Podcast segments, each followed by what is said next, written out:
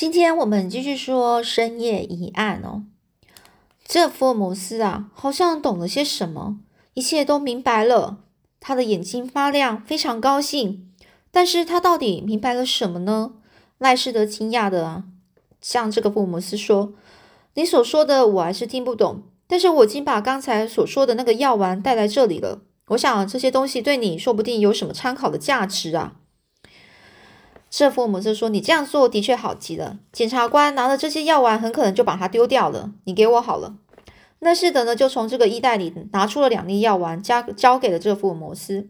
福尔摩斯接过这两粒药丸，把一粒交给我说：“华生，你对这方面是专家，请你看看这到底是什么药。据我看来啊，这不是安眠药哦。”我把药丸接过来看，它是淡白色的，比普通的药丸稍微大一点。虽然是比一般药丸稍微大，但重量很轻，又是透明的。要是放进水里，很可能立刻融融化掉。它是不是安眠药？不吃下去是很难知道的。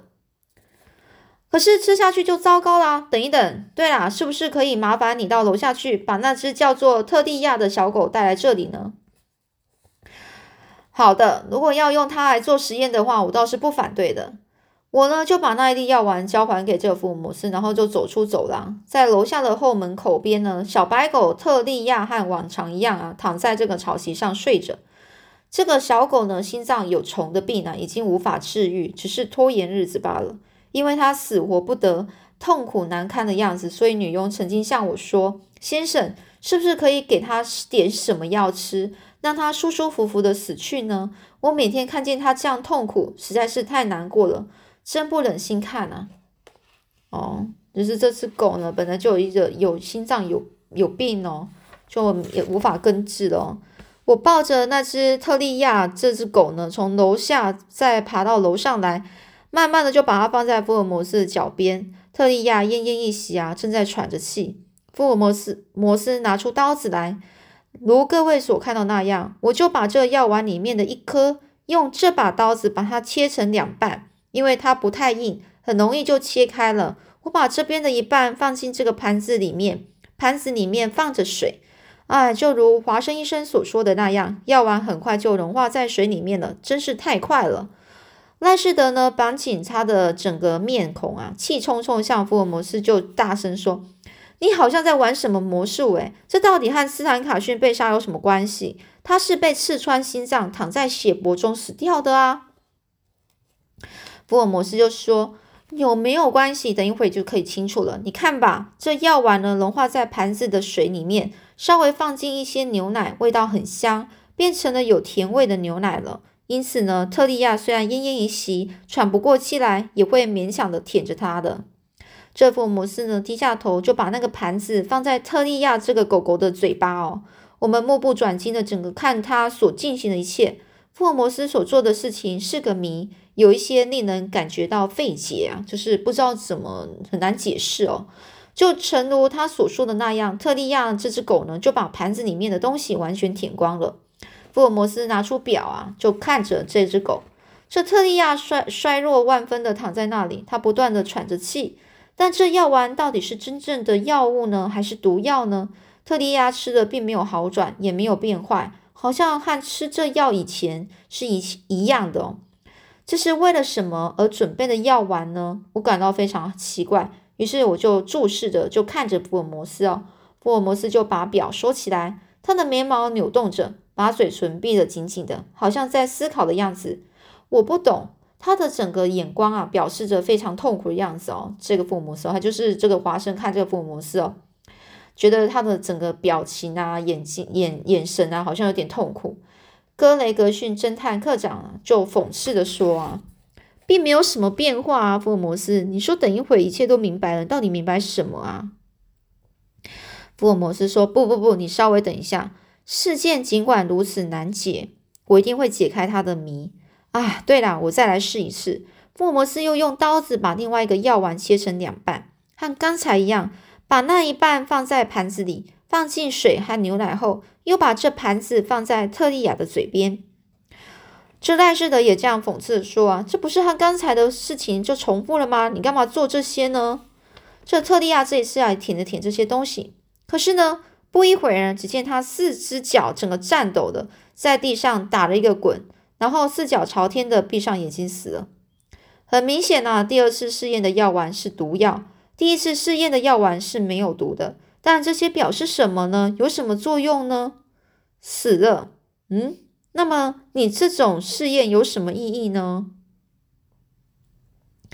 这个格雷格逊侦探课长说这些话的时候，显得非常不以为然啊，用鼻子整个哼着，哼，这样的感觉。福尔摩斯啊，就点点头说：“这么一试验，事件真相越来越清楚了，一些令人怀疑的地方也就可以澄清了。”你一再的说清楚清楚，难道你知道凶手了吗？福尔摩斯说：“当然，我连他的名字都知道了。”啊，赖士德警官啊，整个非常惊讶，站起来，脸上是露出严肃的表情，说。福尔摩斯先生，看来我们两个人都失败了。可是您说连凶手的名字都知道了，这个地方有警察厅的两个侦探在这里，凶手到底是什么人呢？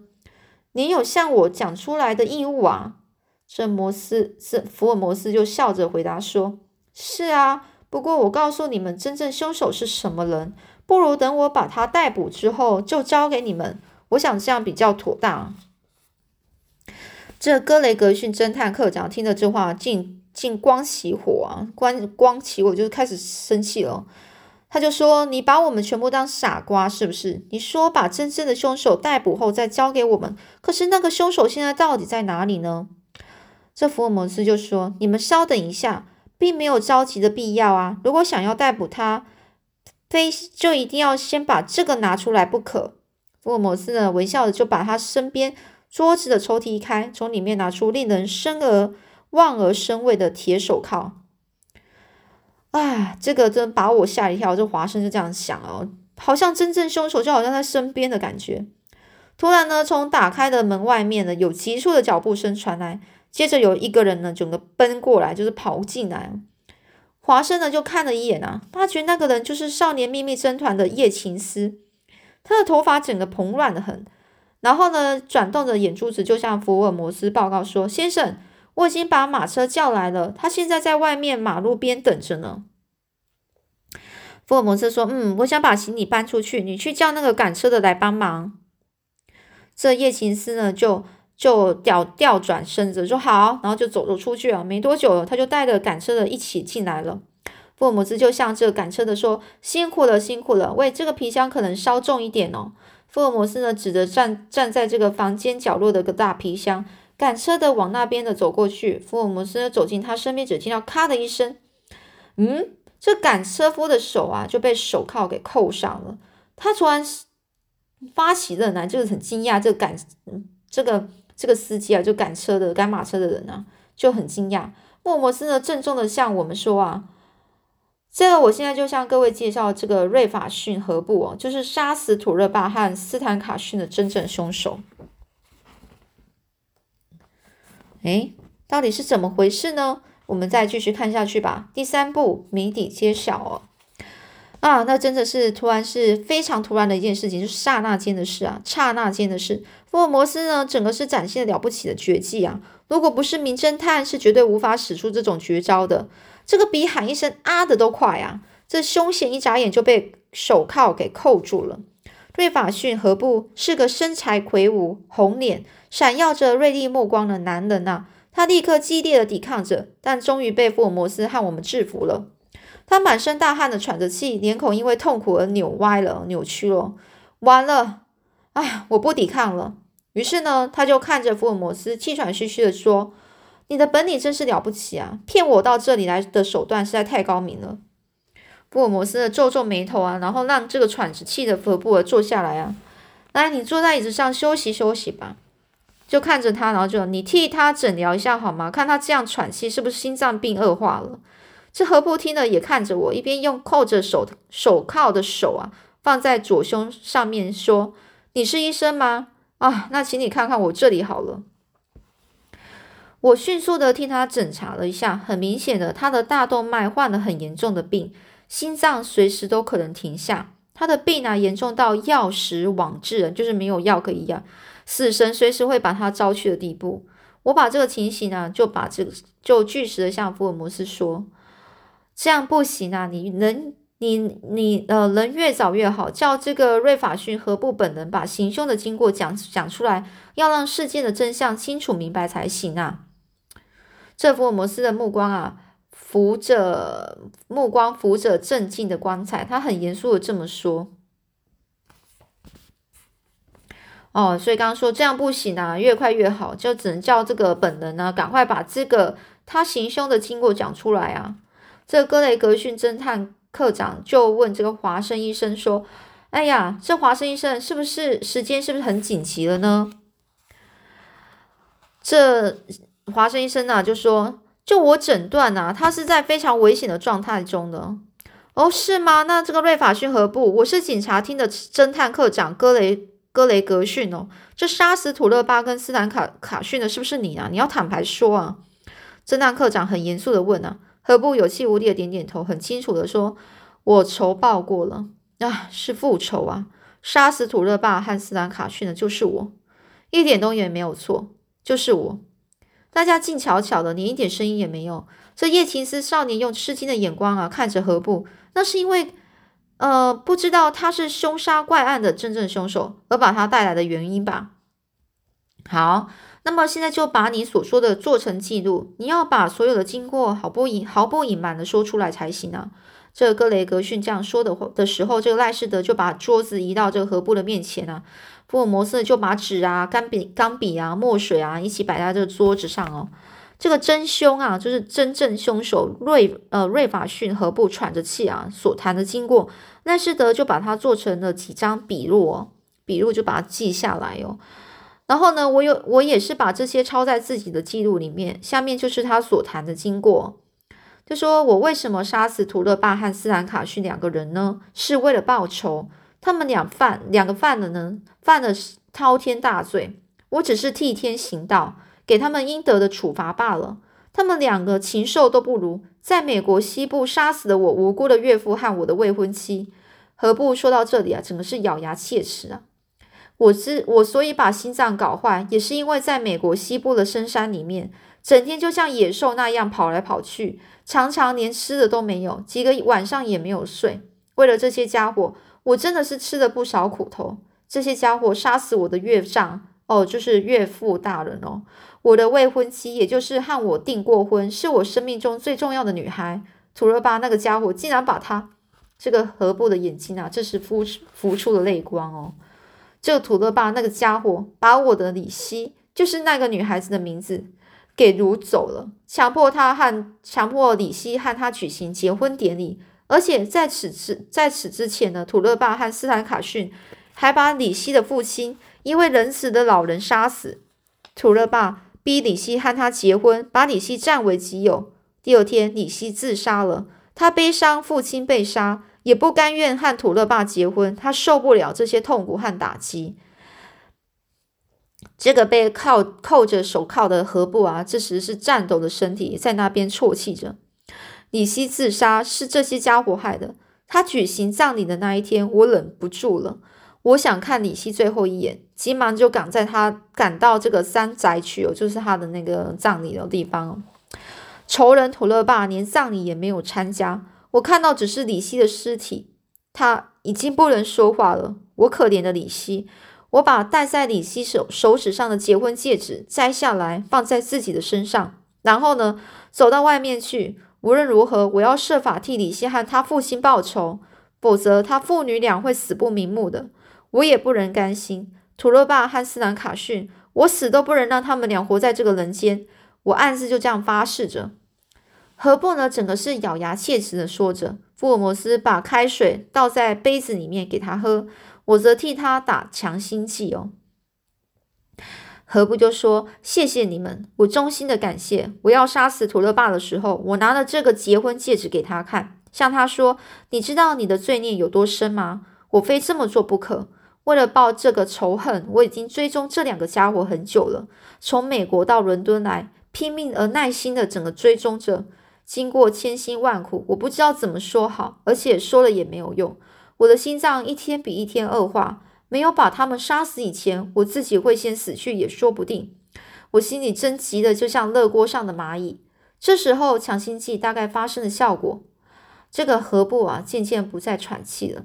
然后就继续说，这两个家伙从美国带来的花不完的钱，把它存在银行里面。可是我穷的要命，不找工作做的话，连每天的生活也成问题。赶马车，我这从小就是很熟练的。于是我就到这街上的马车公司去，请他们雇佣我。这少年叶琴斯啊，禁不住喊了出来：“哦，原来是这样啊！”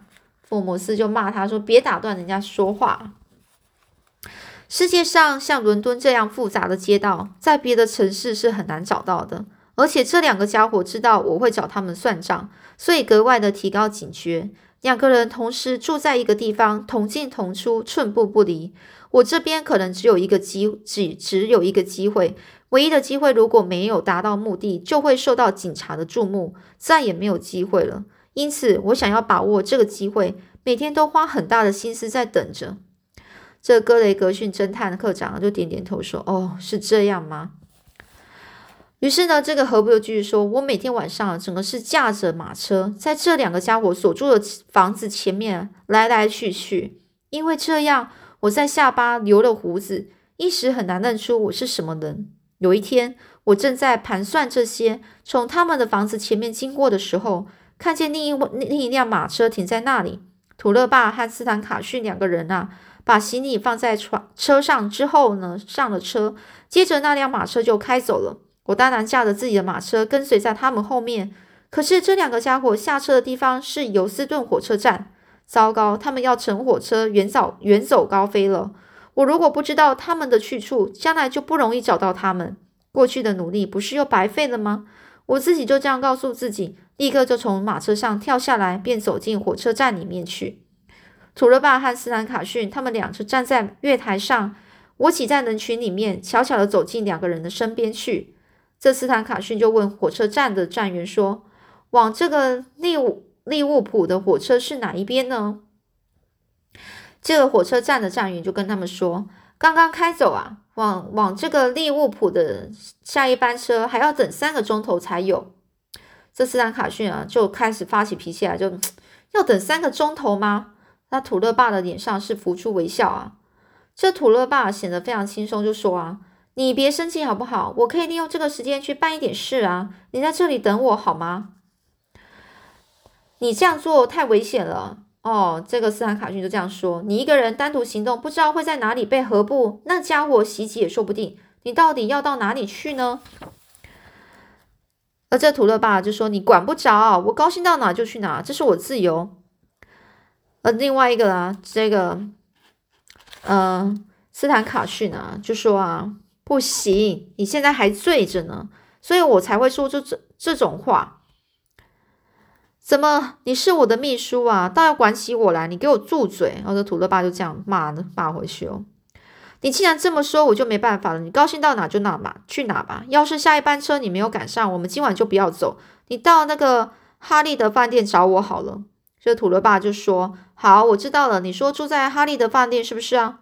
然后呢，他就一个人呢走出了这个火车站外面去了。到现在为止呢，从来没分开过的两个人就现在分开了。我报仇的机会到了。我一边想，一边就驾着马车跟在这个土勒爸后面。这时呢，心脏扑通扑通的跳个不行啊！我真担心他会停止。如果一停止，什么都完了。这时呢，下起雨来了。土勒爸那家伙也叫了一部马车搭上去。他到底要去哪里呢？我又跟踪下去。他下车的地方就是他原来住的地方，他付了车整个车钱呐，然后马车走了之后，他一个人就这样子东倒西歪的走进了房子里面，醉醺醺的、摇摇欲坠的样子。我就把这个马车就停在他离他住的房子的前面稍远的地方，静静的等着他出来。没多久，这从房子里面突然有骚动的声音传来，也听到这个怒吼声，大概是在在打架吧。